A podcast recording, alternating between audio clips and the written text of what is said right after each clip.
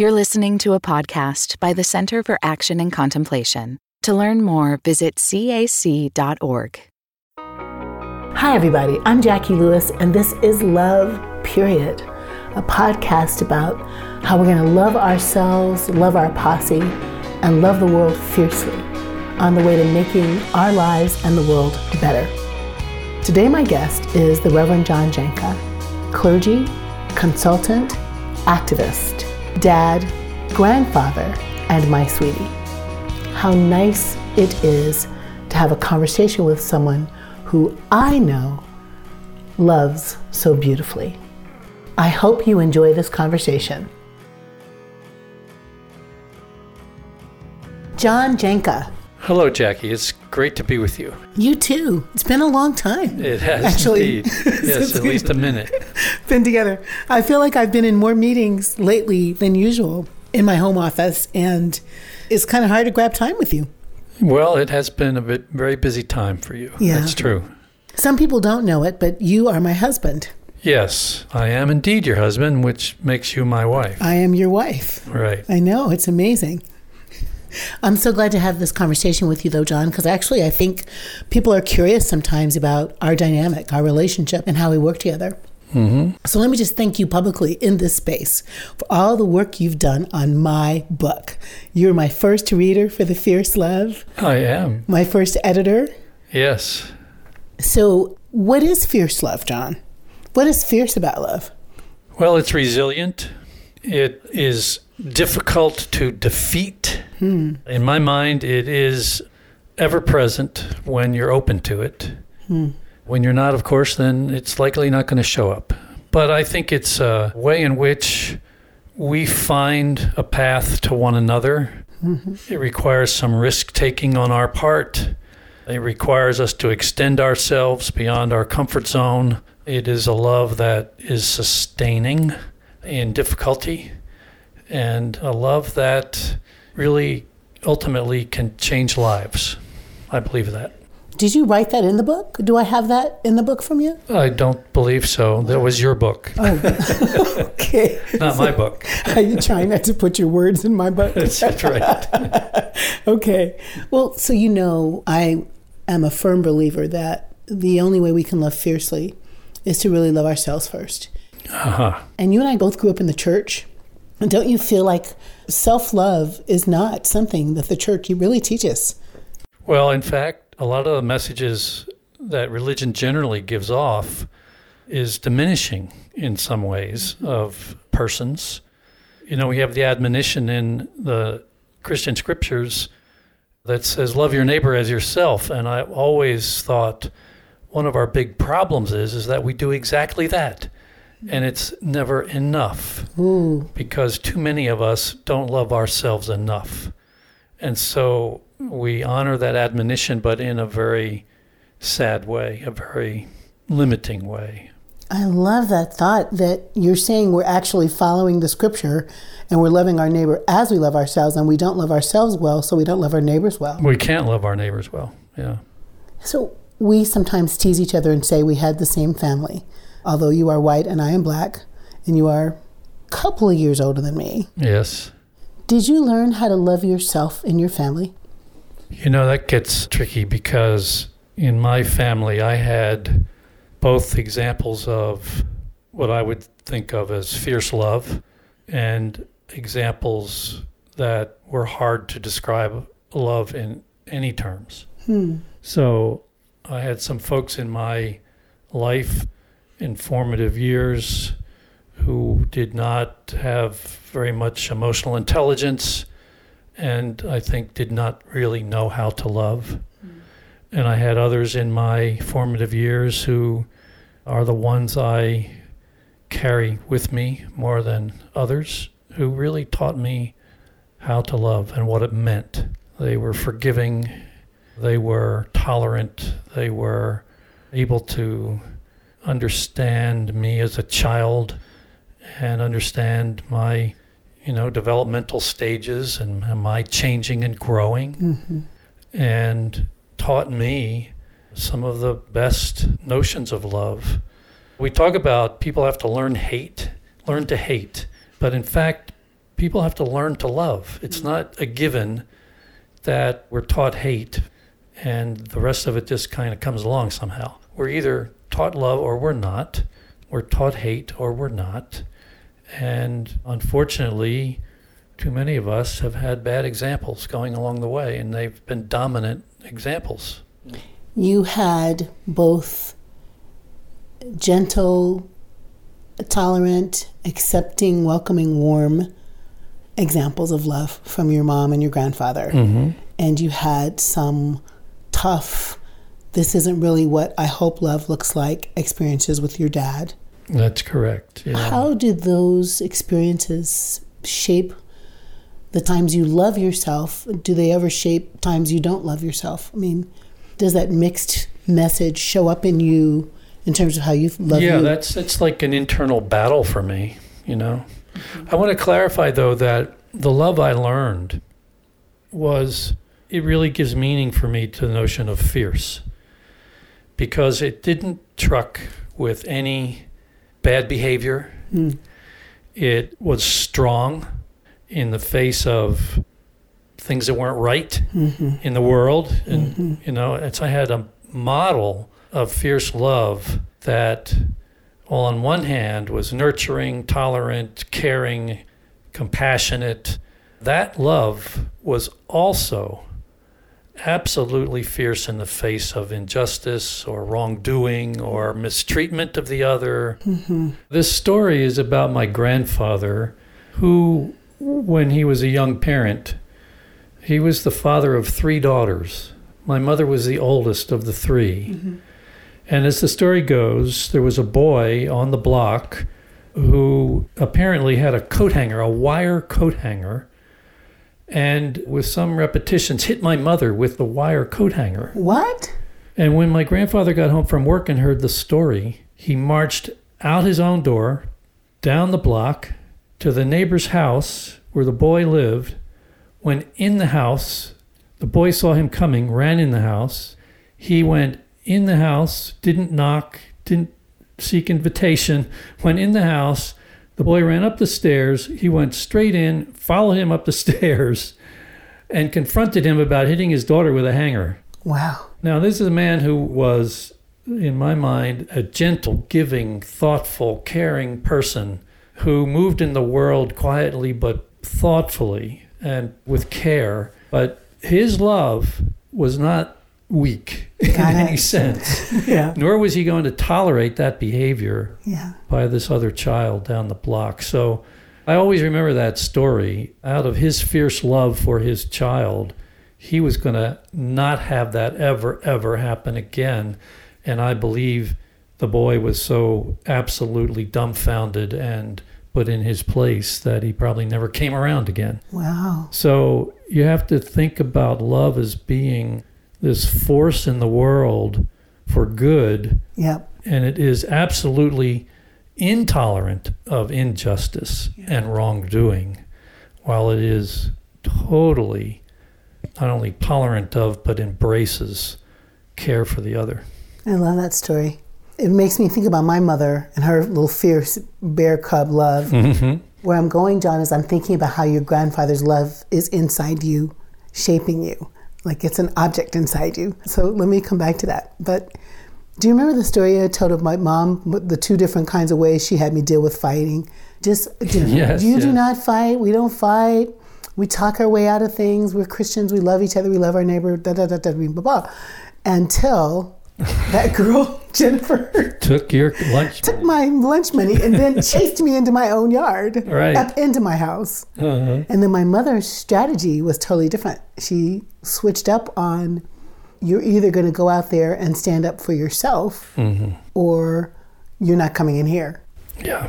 And I think I told you that I ended up having a compromise with that girl. Yes, that's right. You did. Right. You negotiated. It was negotiated. You took my money, but mm. what about if you keep half and you give me back half? That was you splitting the two messages. exactly. the two mommy talks that were inside me. right, right. One is peaceable, one is go kick her butt.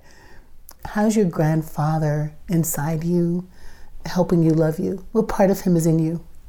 over the years since his long ago passing, he has he has visited me uninvited in some ways, just coming to mind. Yeah. Just sort of showing up without any sort of rational stream of consciousness. He just would pop up in my thoughts and in my mind. And I always try to keep track of that because, in some ways, he's a regular periodic visitor from Yeah. my awareness just moving in the world. And he always has represented for me the importance of building relationships, hmm. of reaching out to others. And you know, I sometimes drive you nuts when I'm like connecting with homeless folks on the street. You mean like when you shake the hands of the people that when are picking I up the shake garbage? Mm-hmm. their hands and you know make connection, and you want to immediately hand me a disinfectant, but I do. you know, for me, there's a need to acknowledge the humanity in the other. Mm-hmm. And I know that there are people down and out everywhere who, with whom we never make eye contact. We never acknowledge their existence in the world. We pass them by. They remain like phantoms to us. Mm-hmm. And I try never to let that happen if I can help it. I will nod, I will say hello. Even when I'm getting hit up for money or somebody's panhandling on me, I try to engage them as a human being, not as something that has interrupted my flow. So my grandfather is that guy. I really think it's that guy.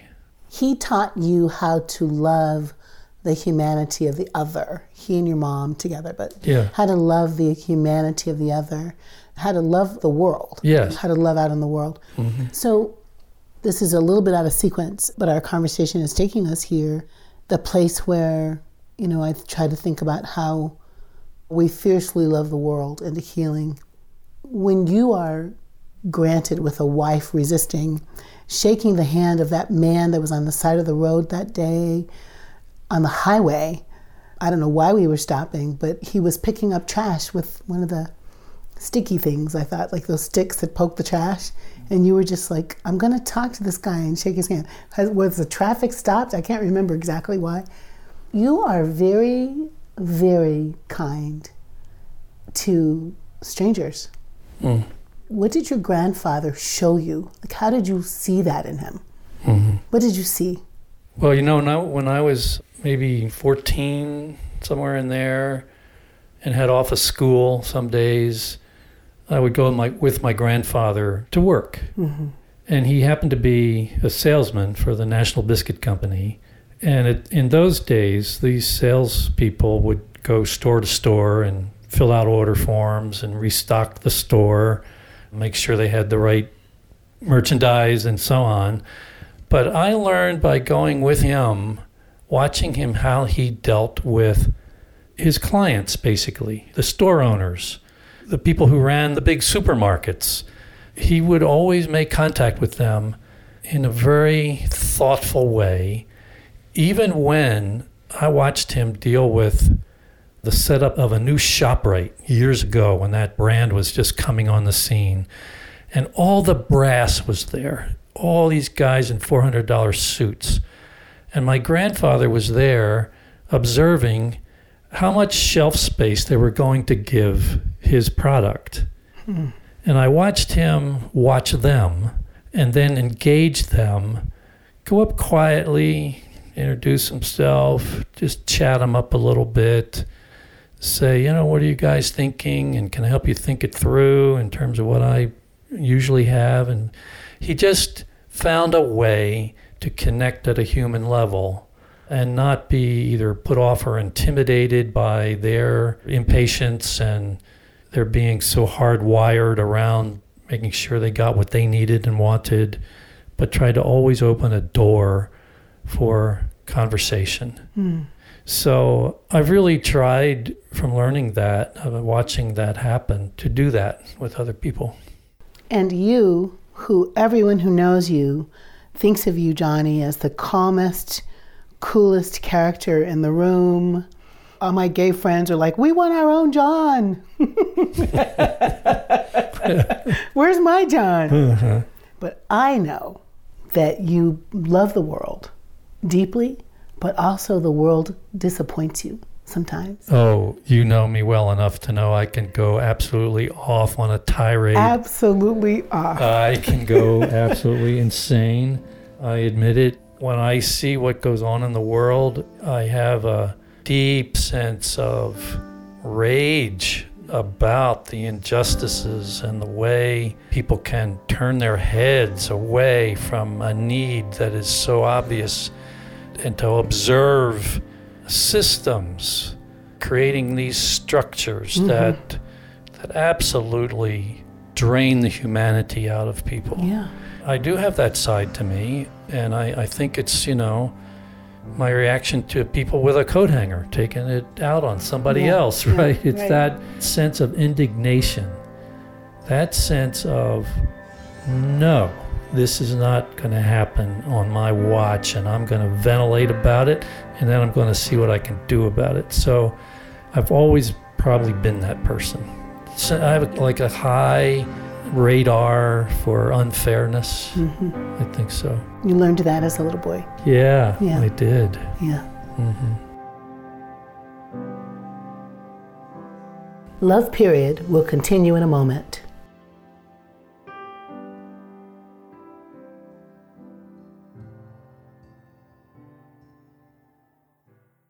Is there life after doom? Explore the complexity of hope and grief at our upcoming event, Courage and Resilience, an online gathering with Brian McLaren. Unpack themes from Brian McLaren's new book, Life After Doom. Discover how to find courage, even when everything may feel hopeless. Join us live on May 17th at 10 a.m. Pacific Time. All those who register will have access to the recorded replay for one year. Register at cac.org/courage. So, fierce love both has this compassion for the world and a kind of holy rage when injustice happens in the world Yeah, and drives you to do something about it. yeah, and I think, I think too many times we tell ourselves the story that things are beyond our range of impact, Mm-hmm. that they're too far away, or the powers that are creating the problem are immune to intervention. Yeah, And I think as long as we tell ourselves that story, then it's self fulfilling truth. yeah, So for me, it's been who can I find to partner with? Who can I find to motivate to lead? I'm not always, uh, in fact, I would probably say of myself, I'm rarely the guy on the front lines, but I'm always the guy pushing from behind hmm and encouraging others and thinking strategies and what will be helpful and how do we get from point A to point B. I see that more as my role and how I function and move in the world. Yeah. And that just makes me want to come back to you for a second and you loving you. How did you get to be confident enough to think I can push from behind and help people Mm. do this? I mean, what? How do you grow up in that complicated love scenario and then have confidence, though, which I think is about your love of yourself? You like yourself pretty well. Mostly. yeah, Mostly. I think so. Mostly. But just could you just say a little bit, love, about the when I like myself? Zora Neale Hurston says, "I love myself when I'm looking fierce." Like, make a connection between when you're loving yourself and feeling confident, or when you're not loving yourself so much. hmm How does that affect the way you move in the world? Well, the first place your question takes me is back to my mom, who was a very courageous woman. And I, of course, I never saw her as that until I got old enough to look back. But she was very courageous, very strong, very difficult to defeat. Difficult to defeat. Yeah, she had to make her way in the world as a single parent Mm-hmm. from the time I was about 12. And my sister would have been, I guess, then maybe eight or nine. And she had to find work to sustain our life together. She never complained. She never let us know how close to the edge we were living. Mm-hmm. I only figured that out much later, how tricky that was for her. she never was discouraged from taking risk. She would move from a job that was underappreciative of her and she would find another one. Hmm. She would take a leap and go to another one. She would work two jobs when the opportunity came up a full time and a part time one, work weekends part time. So she worked a lot. And so there was a sense of, oh, this is how life is. You work a lot. So I've always kind of been that guy too, working a lot. I overworked. Hmm.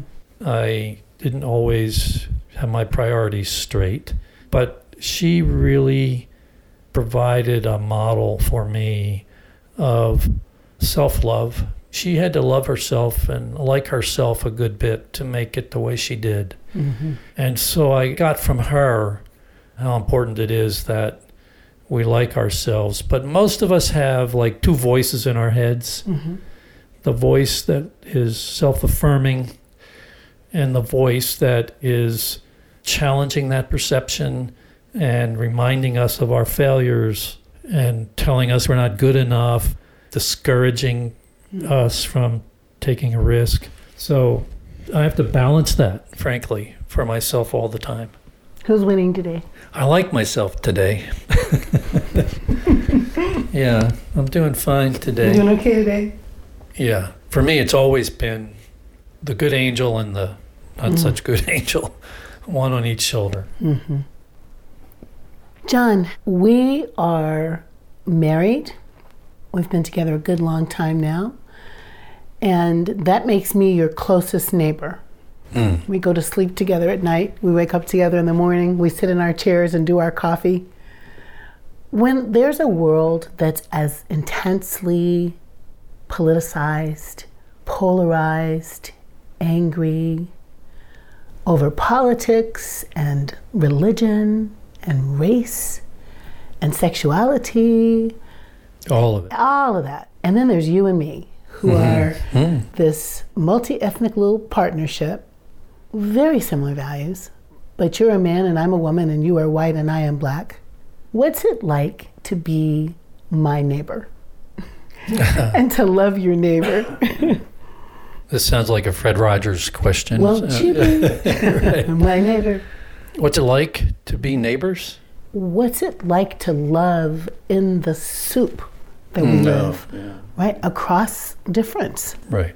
That's good. We do talk about that a fair bit because our diversity in our relationship puts us in that soup a lot. Mm-hmm. I have to confess, there are times when I have to listen better to your experience of the current moment. Mm-hmm. And listening helps me understand better the emotional content of the moment for you Mm-hmm. which matters a lot. It matters a lot to me when I get that right. Mhm. I try to be very conscious about that. And it matters to me as well that we have a mutual commitment to not only our personal relationship, but to the correcting the racial narrative in this country that Yeah. has lasted so long 400 plus years. So it's a, a long story in a, in a way, and it's our story in another way. Mm-hmm. And I think for the most part, we do pretty well at that. But you would be the person also to decide whether that's true. But I think we really talk about it very openly. Yeah. We're very transparent about our feelings. Sometimes we're raging about the same thing at the same time Yeah. in terms of racial disparity and a sense of injustice about it all. And the sense for me that as a white person, I carry some of the stigma Hmm. of whiteness. And I have experienced over the course of my life and work that when I extend myself, it's a privilege for me to extend myself and imagine that the person I'm in dialogue with trusts me. you know, why should they? Really? But for me, it's something that I realize I have to be aware of, like all the time, because of our relationship. And you've been very helpful to me along the way, Jacqui, in helping me see through your eyes when I couldn't see for myself. Mm-hmm. And we expose ourselves to the history, the art that's in the world, the film and the literature. We read stuff together, we parallel around our own work around these issues, and then we bring it together and share it between us. So I think it's vital to our relationship that that, that curiosity and openness and and sense of how do we represent in the world how this thing that is a we has figured some of this out because we worked hard on it. I think that's really super important. You know, I'm in the in that second section of Fierce Love, I talk about loving your posse. Mm. I said in one passage, John, that I think I shared with you, our brains are wired, especially under times of stress, to hook up with our own people, to find your tribe, right? Mm. To find your folks and hunker down and circle up and take care of your folks. That's how we have survived as a species. Yeah. And I was writing that I thought the project isn't like how can you undo evolution really, but to expand who we think our tribe is. Mm-hmm. Oh, that's possible. That I could say any person in the on the planet, I can increase my posse, I call them, mm-hmm. to include the tribe that looks just like me but isn't, or to include Muslims if I'm Jewish, Jews if I'm Muslim, to include blacks if I'm white, whites if I'm blacks, right? To include mm-hmm. across economy, across faith.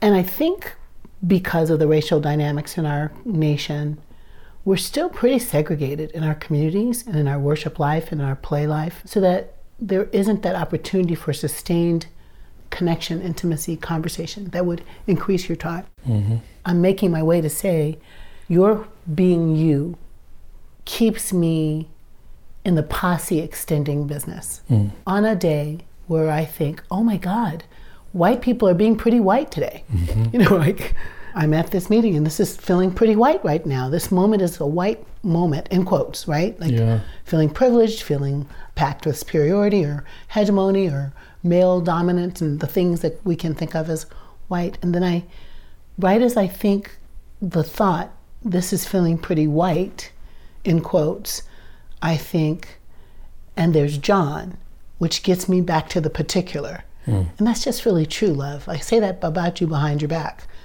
I mean, you are certainly a white man who has moved in the world as a white man, but there's something about the way you stretch to meet me where I am that makes me keep stretching to meet you where you are.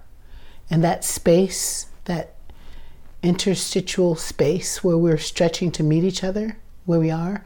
Gosh, I wish I could bottle that mm. and sell that to the world. Like, even if we fight about it or get loud about it, I think there's this boundary, border space that's permeable that we're doing discovery and questioning and learning and laughing and crying and getting mad and getting better.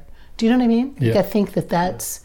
So I'm asking, what do you wish white listeners to this podcast who who I think, oh, love yourself, love your neighbor, got it, love love your posse, mm-hmm, love the world.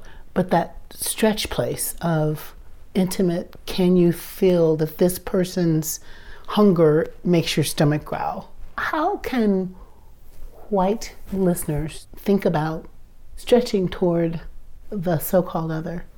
Well, you know, one of the first things that comes to my mind is stop thinking that you've figured it out.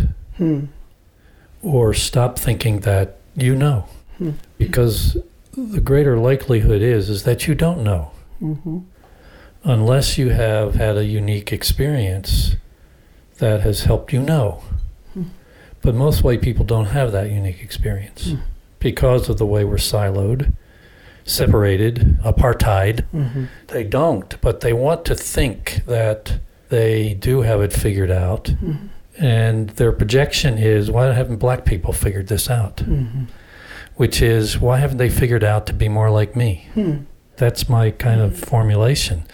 And so, if we're going to get any place, uh, my comment to white people is stop thinking you know, stop communicating like your history is the same one as black people have had, mm-hmm. and that your narrative of reality is the same as theirs hmm. because it isn't. Yeah. So there's some deconstructing to do, I think, mm-hmm. 1st mm-hmm. and some challenging of assumptions that needs to happen first, Yeah. and some deep, honest conversation first, white people to white people. Yeah. And then when it seems appropriate and not utilitarian, mm-hmm. engage the other, whoever the other is, out of a sensitivity and a sensibility mm-hmm. that respects their narrative. That's good, John. So if we can't respect their narrative, Right. like I've had a person in my family say to me, in all sincerity, why are black people so angry? And it just took me back mm-hmm. Because that was so clear mm-hmm. that this person had not been exposed to anything that would have answered that question for them by then as a grown up, well formed adult white person. Yeah. Yeah, I have some real impatience about that with white people. Perhaps you've noticed. Good. good. But it's hard. I, I want to say it's very complex. Mm-hmm. It's not easy. We're going to make mistakes. I'm going to make mistakes. But we have to be willing. That's part of the cost of progress, actually. The cost of progress is to make mistakes and to learn. And to hang in, Yeah, to hang in. to hang in. Stay at the table. We've stayed at the table. We've stayed at the table. yeah. John, let me ask you a final question. What do you know for sure about love? I know for sure I've failed at it at least a couple of times in uh, some very painful ways. I know that it's possible to recover from those failures. I know that it's possible to find it again once you've lost it. I also know that sometimes when you're wondering where it is, it comes and finds you. So I've been really fortunate, particularly around how we found each other. You know, I've had the benefit of having some really meaningful relationships with people of color along the way. And you know about that. I've talked to you about Rosilia Cobb, Yeah. who was an organist in a church, a black church that I, for a time, provided worship leadership for. And Rosilia grew me up in some really helpful ways, but she did not hold back on her tough love. So I know for sure that real love is tough love. Hmm. And it is willing to tell you the truth even when you are least receptive to hear it. so yeah, that was Rosilia. She was a tough character, and yet I really learned so much from her and respected her.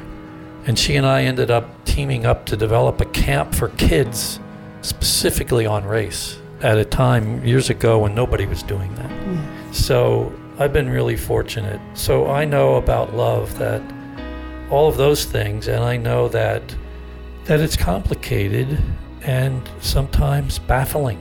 Yeah. It just is, but that's part of the energy about it. It's part of the dance, if you will, about fierce love. It's a dance. It's an act of wire walking and hang gliding and bungee jumping, all of those things. It involves all of that as part of its expression. Yeah. It jumps boundaries. It finds its way where there isn't one. It's just a remarkable part of our human journey, and I'm so glad to find it and to find it with you. Oh, that's a good thing to end on. That means you'll maybe cook dinner tonight. I, will don't know. cook- I will cook dinner. I'm glad to be in this dance with you, my friend, my partner, my lover. Hmm, I love you. I love you too. Thank you. Yeah, thank you. Love Period is Corey Pigg, Paul Swanson. Izzy Spitz. Sarah Palmer. Jenna Kuiper. Nicholas Kramer. and I'm Callista Brewster. This podcast is produced by the Center for Action and Contemplation, which is located in the heart of New Mexico. thanks to the generosity of our supporters. We also have other podcasts you might like. You can find those wherever you like to listen by searching for Center for Action and Contemplation or visit us at cac.org to find out more about our other programs. From the high desert of New Mexico, we wish you peace and every good.